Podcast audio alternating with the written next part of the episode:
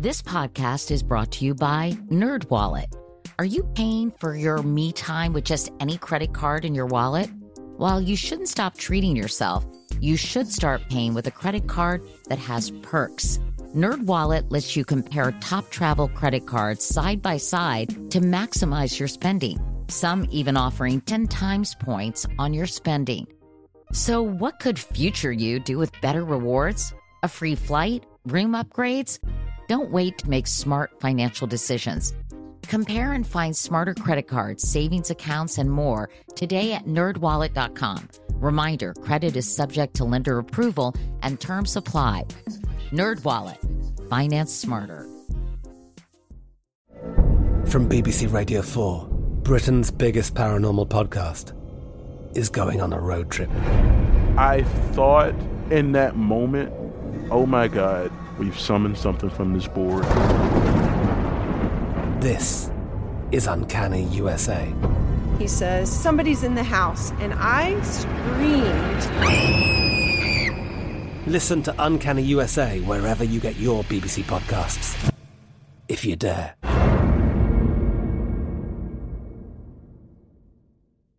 Hi, everyone. I'm Katie Couric, and this is Next Question. A deluge of allegations ever more serious. A coordinated campaign of intimidation. 80 other women have made allegations of misconduct against him. His employment was terminated effective immediately. Five years ago, on October 5th, 2017, the New York Times published an article written by Jodi Kantor and Megan Twohey. The headline read Harvey Weinstein paid off sexual harassment accusers for decades. Fueled by the Hollywood stars in the story, Jodi and Megan's reporting made the Me Too movement, started by Tarana Burke back in 2006, go viral. Thousands of women are using two words on social media to identify themselves as survivors of sexual harassment and assault today. It's hashtag Me Too. Millions of Me Too's out there on social media. Leading to the downfall of so many powerful men. Matt Lauer, Charlie Rose, Chef Mario Batali, comedian Louis C.K., actor Kevin Spacey. Harvey Weinstein convicted on two counts of sexual assault. The Me Too movement has hit the banking world. More than 150 women accused Larry Nassar, a former doctor for USA Gymnastics, of sexual abuse.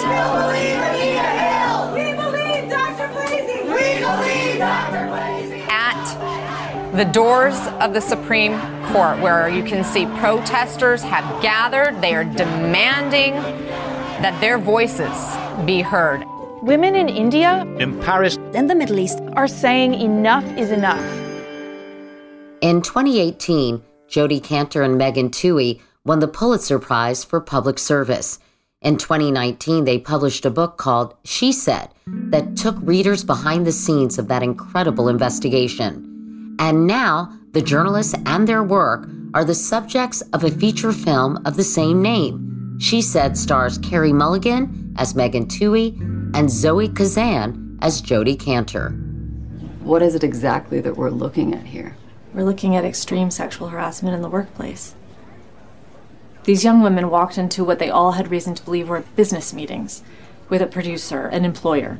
They were hopeful, they were expecting a serious conversation about their work or a possible project. Instead, they say he met them with threats and sexual demands. They claim assault and rape. If that can happen to Hollywood actresses, who else is it happening to? Today, I'm in conversation with Jodi and Megan about the movie, The Power of Journalism, and the lasting impact of Me Too. First off, um, is it bizarre for you? I mean, this is a new situation. You all have interviewed other people your entire careers. With She Said, you started being on the other side of the table. Have you gotten used to being the subject instead of the reporter? No, we're totally flabbergasted. I mean, we started out uh, we started out investigating a Hollywood producer. So even with this movie coming out and even with, you know, ads everywhere and people asking us about it, we're still honestly a little confused about how likenesses of ourself uh, ended up on the big screen. I'm sure. I mean, Megan, is it freaky for you? Or Are you still getting used to it? Oh, absolutely. I mean, we and this process began as they were making the film. And Zoe and Zoe Kazan and Carey Mulligan spent time with me and Jodi as they were preparing to play us. They asked us questions, they observed us, all the things that we're accustomed to doing as reporters, you know, carefully observing our sources and figuring out what information to extract in our telling of stories in our articles. And so to watch them have conducted that research on us and to now see that expressed on the big screen is certainly surreal but we're also really impressed with the care that they took well let's talk about that i mean did they follow you around at the times did they follow you around at home i mean what was that like jodi you had zoe obviously who played played you in the movie um, did she spend time with you at home and, and at work? Absolutely. But the blueprint was really our book. You know, as as you know, after the Weinstein investigation and after Me Too blew up globally, we felt like the story did not just belong to us, it belonged to everybody. And we wrote our book to take people behind the scenes into the process. You know, remember that we we we didn't know if we would get the story and we didn't know if anyone would care. And, you know, Weinstein turns out to have been more manipulative than we knew at the time. And and also we really wanted to highlight our sources. I mean, in the book, we wanted to show that this was not just Hollywood actresses. Right. This was a series of women, including some who were not famous at all, who made a brave series of decisions to help us and had extraordinary impact as a result. So the book, I think, was kind of the blueprint uh, for the film. And then the filmmakers and the actors did spend some time with us. They, you know, had a million zillion questions for us, but we had questions for them too because we're we're reporters and we right. want we want to know how things work and and you know what we were getting into. So I I think it was sort of a mutual uh, question asking process. I remember reading, I think Megan, that Carey Mulligan would ask you how you felt at certain junctures when you were covering this story, when a, a source came through, when Harvey's lawyer was kind of talking to you. And, and she really tried to incorporate, I think, as did Zoe, Jodi, kind of the emotional experience for you all as reporters, the frustration, the jubilation when somebody would come forward. Um, tell me about that and watching her mimic you on the big screen. Yeah. So you're, you know, you're absolutely right. I mean, Carey, you know, when she was, Zoe lives here in Brooklyn, and so she and Jodi were able to kind of connect and start spending time together. For when I when Carey first got the part, she was living in England, and so we would we first connected over Zoom, and then when she relocated to New York for filming, she actually moved into our neighborhood in Park Slope with her family, and so. Uh, over a course of some weeks, we spent time together in person, and we had play dates with our children, uh, and which I think she was observing you know, not just what I was like professionally, but also what I was like in my home life eh, right. with my husband, with my daughter. Because as you know, this movie also depicts Jodi and I in our private lives, which is a huge leap for us and something right. we were also, I think, made us feel a little bit vulnerable. Well, um, how how did you a why did you say yes to that, mm-hmm. and b how did you feel seeing that portrayed? First of all, obviously you have rock star husbands who are so mm-hmm. supportive of you all professionally, but it did show some intimate stuff about your home life. And Megan it talked about some postpartum depression issues that you were having. I mean, yeah. Uh, uh, was that a tough decision for for you to open your lives up in that way? I I mean, I would say that it was there Yes, it was a little bit. I think we did feel vulnerable as I was saying, but we also felt like this movie was an opportunity to do something I think that's pretty rare in movies, which is to depict the lives of working women.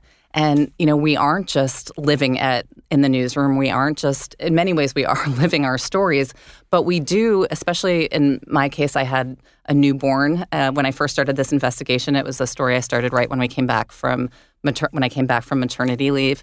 Jody had two daughters, including a, a you know a, a, very young toddler at the time, and so I think that it would have been an incomplete story if you didn't show uh, some of the struggles that come with that, but also some of the real satisfaction that comes from doing work that we think can hopefully impact our daughters.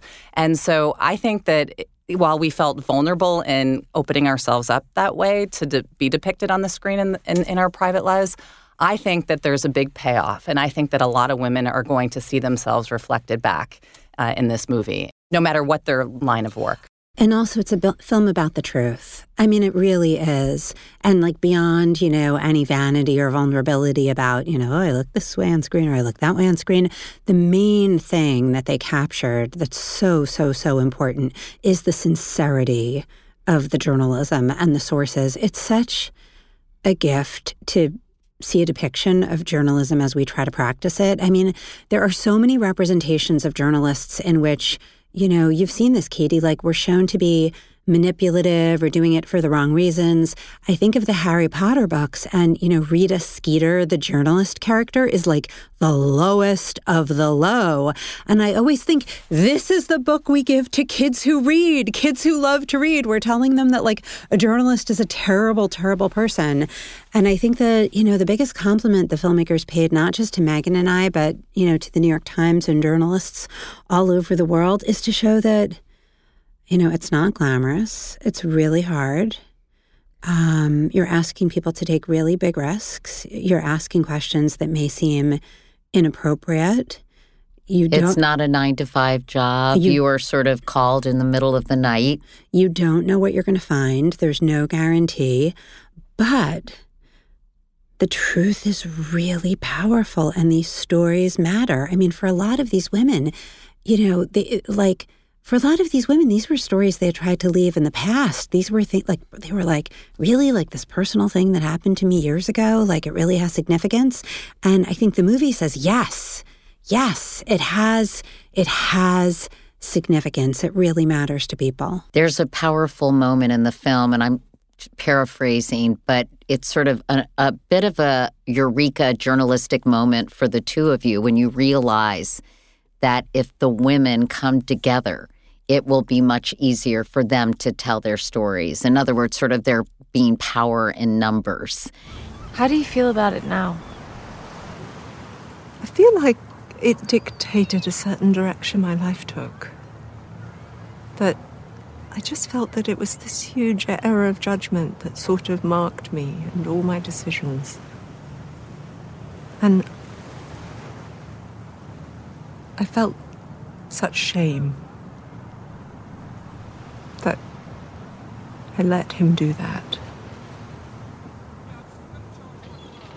Did you think that he had done the same to other girls? I thought that he must have tried it. But that they'd all they'd all said no. It was like he'd took my voice that day. Just when I was about to start finding it. And I do think that the movie does an extraordinary job of showing the damage that Harvey Weinstein did to so many young women.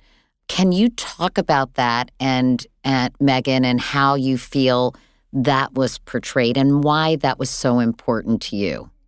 Yeah, absolutely. I think, you know, as Jodi pointed out, we really, I mean, it, it was a bit of a leap for us to allow, you know, to turn over this investigation to filmmakers. And even in a lot of the movies that have been made about journalism, you may get to know the journalist, but you don't necessarily get to know the sources. And so right. that was something that we really hoped would be part of this film. And it is. I think that's one of the things that's most remarkable is that for I think for a lot of people they associate the Weinstein story with all of these famous actresses who came forward and this movie really shines light on some of the more regular women, the women who had worked for him as assistants or as junior executives in his company. They went to work for him because like so many women starting out at like 21 or 22 or 24 they wanted to break into this industry. They wanted to they thought that it was going to be you know a window into um, a, a, world in which they could succeed behind the scenes as producers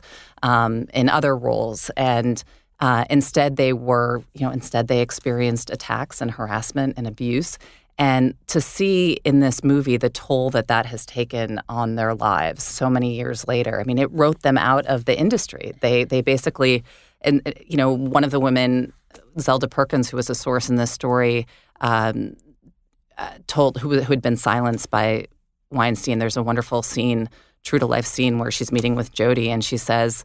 Uh, you know, and she left That She basically went off to Guatemala after this happened. Um, she she literally like like fled, um, not just the industry but the the country.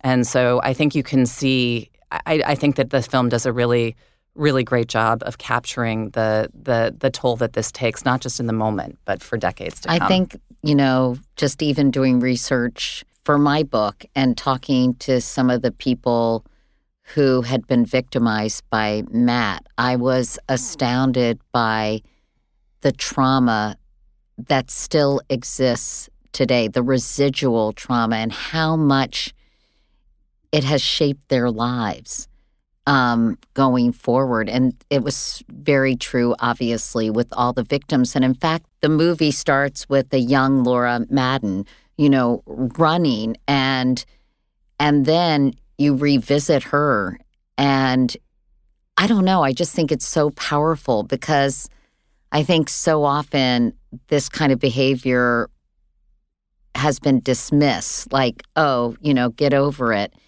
And I think it's so important to show the lifelong ramifications of this. Exactly. People think the Weinstein story is about sex, and of course it's about sexual misconduct, but it's really about work. It, you know, these these women, what unites all of these women with Weinstein stories is it whether they were actresses or assistants, you know, they, they wanted opportunity. They wanted a piece of the action. And Weinstein used that to make them vulnerable. You know, this wasn't like a producer meeting women in a bar, it was always a work situation. I have a script I want to show you. Come up to my room to watch the dailies. And so for a lot of those women, part of the loss is the career loss. Yes. You know, the feeling like, I can't get those years back.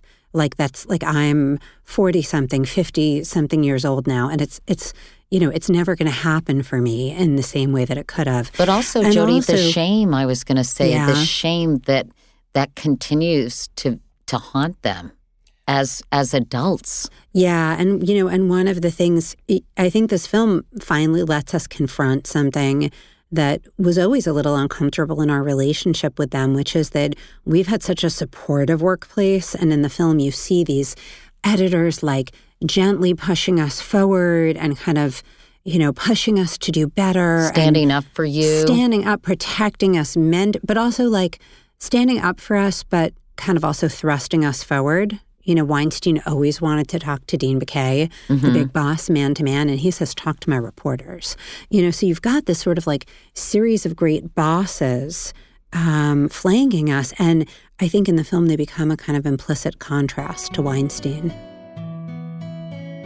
After the break, is that really how it happened? Jodi and Megan separate fiction from fact in the movie version of their book.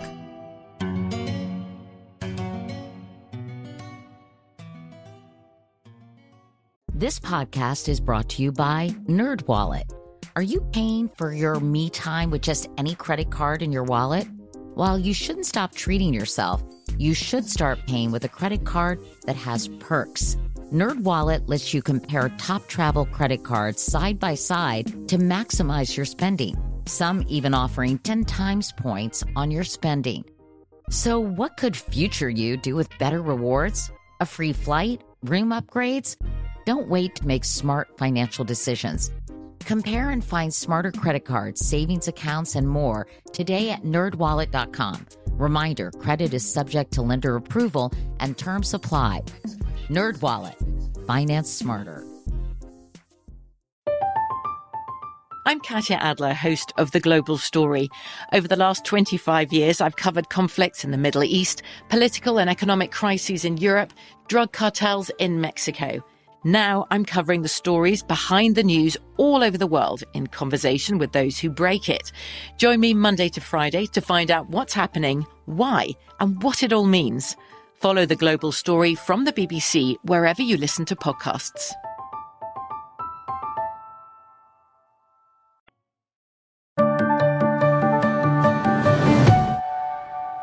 How did you feel when you first saw the movie? Did you think, oh, they really captured the essence of the story of the victims, of us, who we are? Or did you, were, was there any part of you that was a little wah, wah? I think we're really comfortable with this film as a work of art that's based on real events. You know, it's kind of like there are three categories in the film. There really are some scenes that are so true to life. I mean, dialogue that we recorded in these interviews, you know, got a transcript of, used uh, for the book, and then the screenwriter, Rebecca Lenkiewicz, used it too. Then there's a category of stuff that, of course, is like invented or altered or a little bit different because they're making a feature film, not a documentary. And and part of their goal is to produce something, you know, that keeps you glued and is really, you know, has that kind of galvanizing feeling of of watching a journalistic procedural. And then, you know, it's funny, there's kind of this third category that's the most interesting of all of stuff that did not actually happen in real life, but but is like very true in a non-literal way. Like there's the scene where Megan's character tells off a guy in the bar who's harassing the reporters, and it, it's funny if you know Megan because it it did not happen that way in in real life. But i mean it's kind of something you would do right? I mean it, has, it, has, it didn't happen with my boss and my reporting partner but it has happened in the past in other in other situations. So it, it was sort of character wise in terms of your personality, and it it it it felt true. Yeah, and the and the book is our place to keep a really precise record. Like if I mean, if people want to come into the true investigation and like really inhale the details and and know that everything they're reading is precise, then the book is, you know, we've got a place to do that, you know, already. Um, and so I think the movie can the movie can can kind of live on a parallel track as something that's, you know, a little different, um, but that, you know, where we can we can really appreciate and celebrate. Were you consulted, by the way? Did they say, hey, we're thinking about casting Zoe as you, Jodi, and Carey as you, Megan? No. No, no. They did. I mean, they did do a lot of consulting with us. And so uh, that's something that we really appreciated along the way. We recognize that that didn't necessarily have to be the case. So they were, while it's not a documentary, they did spend, the filmmakers did spend a lot of time consulting with us because I think they wanted to get this right to do this depiction with as much accuracy and integrity as possible, knowing that you can make a documentary.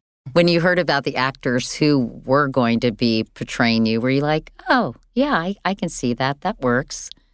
Yeah, I mean, listen, you don't you don't ever, you know, Jodi and I didn't sort of spend you know, we've been in this business what for like 20 years, and I can't say that there's, as journalists, you don't walk around ever imagining that you're like going to be depicted. yeah, like who would, movie. right? You're not, you're you're never kind of going about your reporting thinking like, wow, if somebody was depicting me on the big screen, who would it be? So I, I don't think that we had spent a ton of time um, contemplating who those people might be.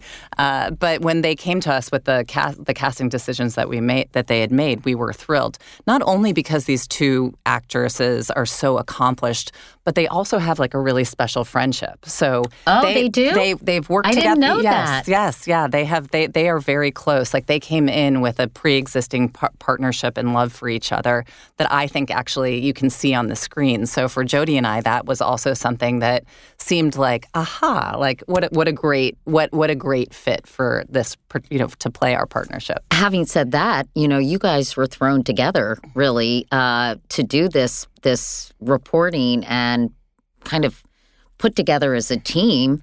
How well did their relationship on screen reflect your relationship in real life? There is a very funny scene when you're at the door and you say that that Jodi needs to kind of take the lead on when someone answers the door and anyway, you make a joke about her being short.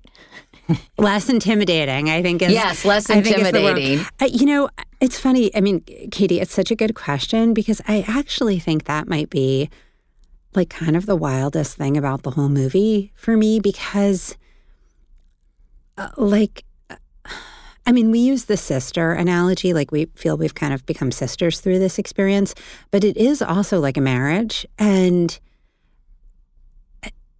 you know, and it's a real marriage. Like we, uh, like friends warned me a couple of years ago that a lot of these work partnerships become very performative or they break up, you know, and there's like this outward, you know, there's this outward partnership that other people see, but like the core, you know, is hollow or rotten in some way. And we've made a decision that we did not want to be like that. So this is like a very real relationship where, I mean, even when there's not some crazy movie thing going on, we're talking to each other about our reporting, you know, our own lives. We sit facing one another. Oh, you in the do? Newsroom. Yeah. I can't really imagine making like an important life decision without talking to you. we live 10 blocks away from each other. Oh, that's so nice. Yeah, and and I, you know, I feel like I guess I do really feel like we're on an intellectual and personal journey together. And also that because, I mean, listen, we had no idea that this story was going to have any impact. And so ever since 2017, you know, this movie is only the latest example of us being thrown into some sort of situation where we were like, okay, like how like how are we going to make good decisions here? How are we going to handle this? And it's so nice that you have each other to so kind nice of to have each be other. sounding boards and to check your judgment and your guts. To have sort of a sister type person to to really talk things through with, right? Yeah, I mean it's just it's just it's yeah, and so I think for that I think for that to be captured on screen is really special. Obviously it feels like when you're in it, you know, and experiencing like the rainbow of colors, you know, and emotions um involved in your own relationship with the person, it feels a little different. But I think what pe- you know, uh, a critical mass of people have seen the movie early, and one of the biggest responses we're getting is just what a pleasure it is to see this kind of female collaboration on film. You you know. We're not movie people, but even as audience members, you know, we were searching our minds for uh, like other films that are led by two female partners and two professional women who are work collaborators and who are there primarily because of their brains and who are both like kind of agents, you know, who are Mhm. like both driving the action. And it, it is incredibly rare. So, I, you know, I just feel so lucky that we got to share that part of our relationship with people. And I think people are going to really identify with it because it's so common in the real world, even if even if Hollywood is a little behind in representing it. When we come back, the power of journalism and the comfort of the newsroom. This podcast is brought to you by NerdWallet. Are you paying for your me time with just any credit card in your wallet? While you shouldn't stop treating yourself, you should start paying with a credit card that has perks. NerdWallet lets you compare top travel credit cards side by side to maximize your spending. Some even offering 10 times points on your spending. So, what could future you do with better rewards? A free flight? Room upgrades? Don't wait to make smart financial decisions. Compare and find smarter credit cards, savings accounts, and more today at nerdwallet.com. Reminder credit is subject to lender approval and terms apply.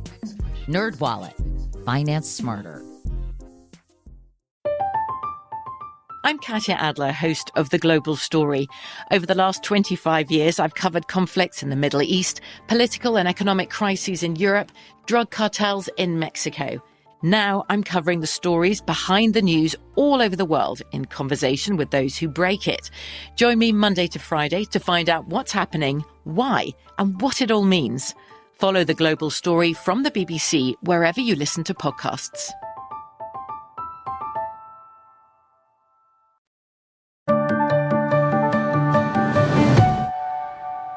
This movie really focused on not only the power of journalism, but the excitement of journalism, the mission of journalism. And this is a tough time for journalists. As you know, distrust in the media, I think, is at an all time high. Uh, and do you hope that this will, A, encourage young people? I feel like I'm 90 whenever I say young people, but young people to go into journalism. And do you think that it will restore some amount of faith in the institution, this the critically important institution of journalism, even though that has a broad definition these days. Absolutely. I mean, I don't think that this, I think this movie is coming out in some ways at the perfect time. I mean, at a moment in this country's evolution where you've got these claims of fake news and such polarization and what can sometimes feel like a breakdown of our basic understanding of the facts. I think to, to see a movie that really depicts um, step by step what it takes to actually report out a story with accuracy and with integrity and all of the challenges that we have to overcome to press that publish button um, and send something out to press. I that think is such an exciting moment in the movie exciting. when you they click published. You know, it's a yeah yeah. Spoiler alert. I think every, I think everybody knows how this movie ends. yeah, but, I think so too. um, I think that that's. I feel like there's. I feel like it's going to be both. I think it's going to be an entertaining public service for people to see how that process actually works and to also see the power of the truth. I mean, that's one of the reasons that we initially wanted to write our book was that it really felt like this was a story that kind of stood out um, in the fact that it that there was such consensus around there, nobody was sort of challenging whether or not this story was accurate. I mean, it, there was there wasn't sort of a splintering of understanding or perceptions of whether this story was accurate. It really was a rare moment in which sort of all readers seemed to agree. Okay, they they actually found the truth and they've reported it, and there's not a debate over what happened. The real debate is over what needs to happen in response. And mm-hmm. so we really wanted to take readers behind the scenes and show them the process of executing a story like that that created such consensus when All the President's Men came out, I believe in 1976, it inspired a whole generation of people to go into journalism. He confirmed. What happened? I said if I get to 10 and you don't hang up, it's solid. Did he confirm it? Absolutely. You got to tell Brad. Do you hope, Jodi, that in some ways this does the same thing? I think it's already happening. I hope the movie helps, but um, Megan and I have visited a lot of campuses in the last couple of years, and we're blown away by the level of interest in journalism because, I mean, this next generation, like, they're looking for work with meaning. They're looking for work that can have impact. And some of them are already doing it. The load that student journalists are carrying right now you know, back in my day, student journalism was more like, you know, reporting the high school basketball scores. Now, these college students are, you know, they're writing about COVID policy on campus, they're writing about sexual assault, you know, climate change. Climate change, the fr- like really serious controversies embroiling their campuses. And so I, you know, I hope I hope this makes them feel really invited, Katie. I hope them, I, I, I want them to see the New York Times not as something, you know, remote um, and elitist, but as a place that's accessible to them.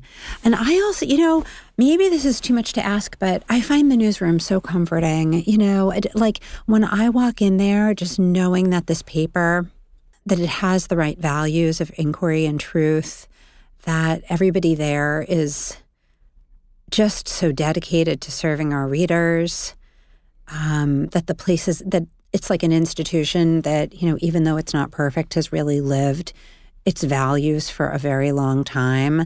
I, I like given the tumult of our world right now i find the place comforting. I, I can and, understand that. I, I, love newsrooms. Yeah. i love the idea of people kind of working together all committed to helping people understand the world or uncovering the truth. There's something so. I mean, I miss going to a newsroom all the time, not only kind of the cacophony of all the things, although now it's much more quiet because everyone has their earbuds in and they're working on their computers, but, you know, just the sensibility and the teamwork and the fact that you have like minded, maybe too many like minded colleagues working, you know, all together for one goal. I think it's, I don't think there's any place like it. Amen. Yeah. Amen. And before we go, because I, I, I know you all have a meeting, but when it comes to the Me Too movement, and I know you all have been asked about this a lot, but what do you think the legacy of your reporting and really the entire movement is. We know that Tarana Burke really started this for uh, young black women uh, much earlier than it be, than when it became sort of known to the public. I guess my question is two parts. Um, do you think that black and brown women have been brought into the Me Too fold enough? And what do you think is the the the legacy of this movement, really spearheaded by your unparalleled reporting? So let's mm-hmm. let me ask the first question first, Megan. Mm-hmm. The the issue about brown and black women, and I would even argue women of a lower socioeconomic status. You know, women who are on the factory floor, women who are uh, you know, working menial jobs, domestic workers, et cetera? Mm-hmm.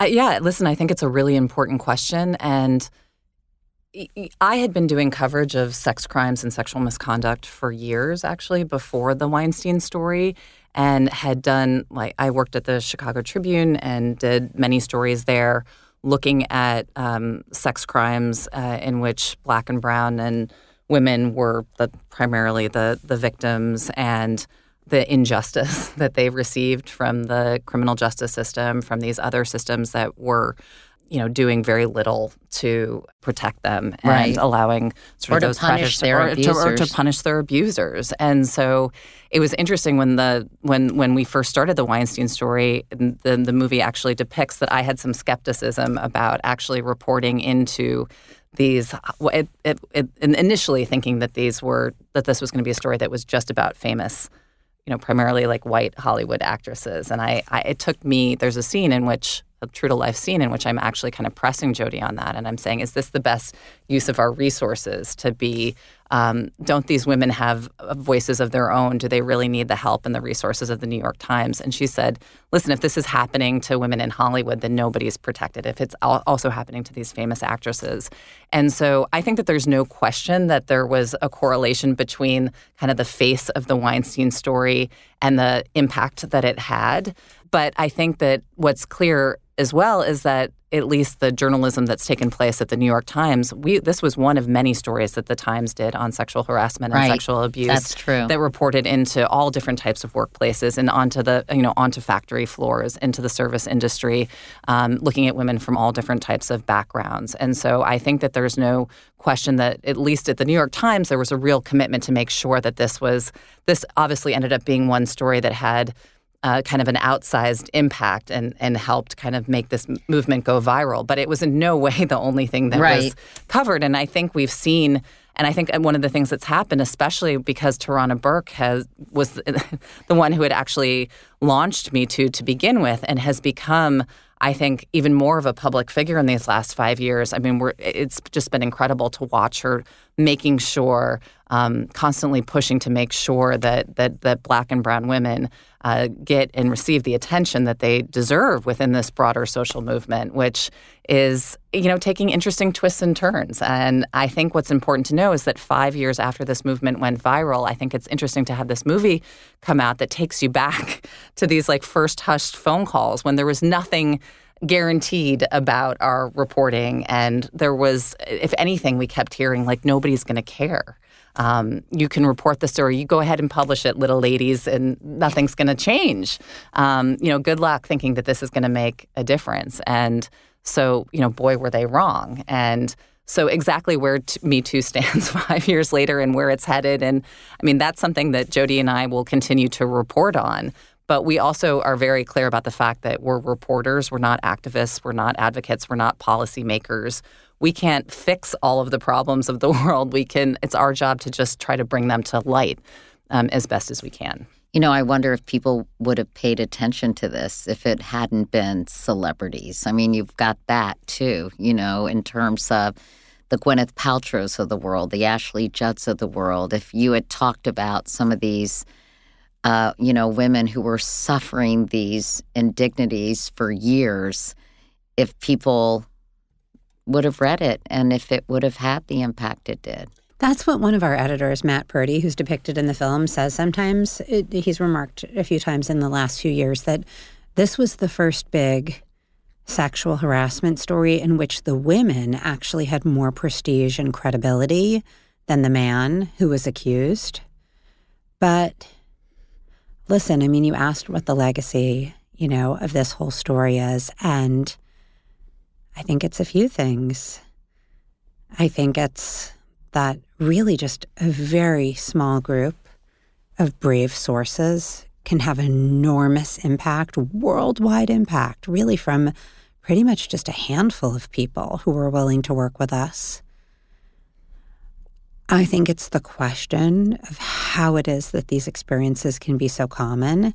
And the uprising we saw in 2017 was about how women all over the world who actually had very little in common, you know, economically, religiously, culturally, and yet they all had the same stories. You know, how how is it? How could how could this behavior be so universal? I think we're still grappling, you know, with what that means. But then I think the final legacy is the question of how you confront a bully. It's a really hard question. I feel like I've been you know, struggling with that question since third grade. You know, how do you confront a bully? But there is an answer. And I feel like what I learned through this work is that you do it together. You do it together. A, a Harvey Weinstein is not, in fact, invincible, even when everybody thinks he is. A big thank you to Jodi Kantor and Megan Twohey. The movie She Said is in theaters beginning November 18th.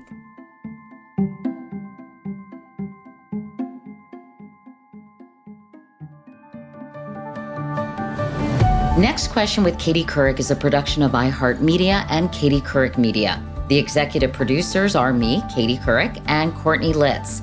The supervising producer is Lauren Hanson, associate producers Derek Clements and Adriana Fazio. The show is edited and mixed by Derek Clements. For more information about today's episode or to sign up for my morning newsletter, Wake Up Call, go to katiecouric.com. You can also find me at Katie Couric on Instagram and all my social media channels. For more podcasts from iHeartRadio, visit the iHeartRadio app, Apple Podcasts, or wherever you listen to your favorite shows.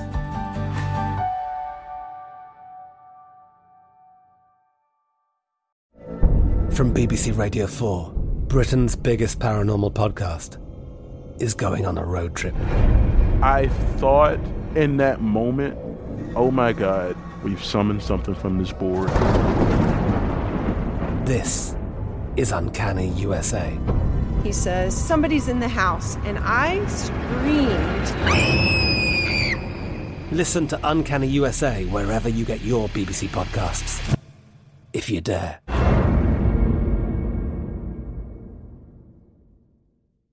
Open a limited time 11 month certificate at Kemba Financial Credit Union. At 5.25% APY, it's more than triple the national average, plus, it's a safe and secure way to grow your money. Visit your local branch or kemba.org slash CD for details. Offer expires May 31st, 2024. APY equals annual percentage yield. Restrictions apply. $500 minimum and $250,000 maximum deposit. Advantage status required. Comparison based on bank rate average. Federally insured by NCUA.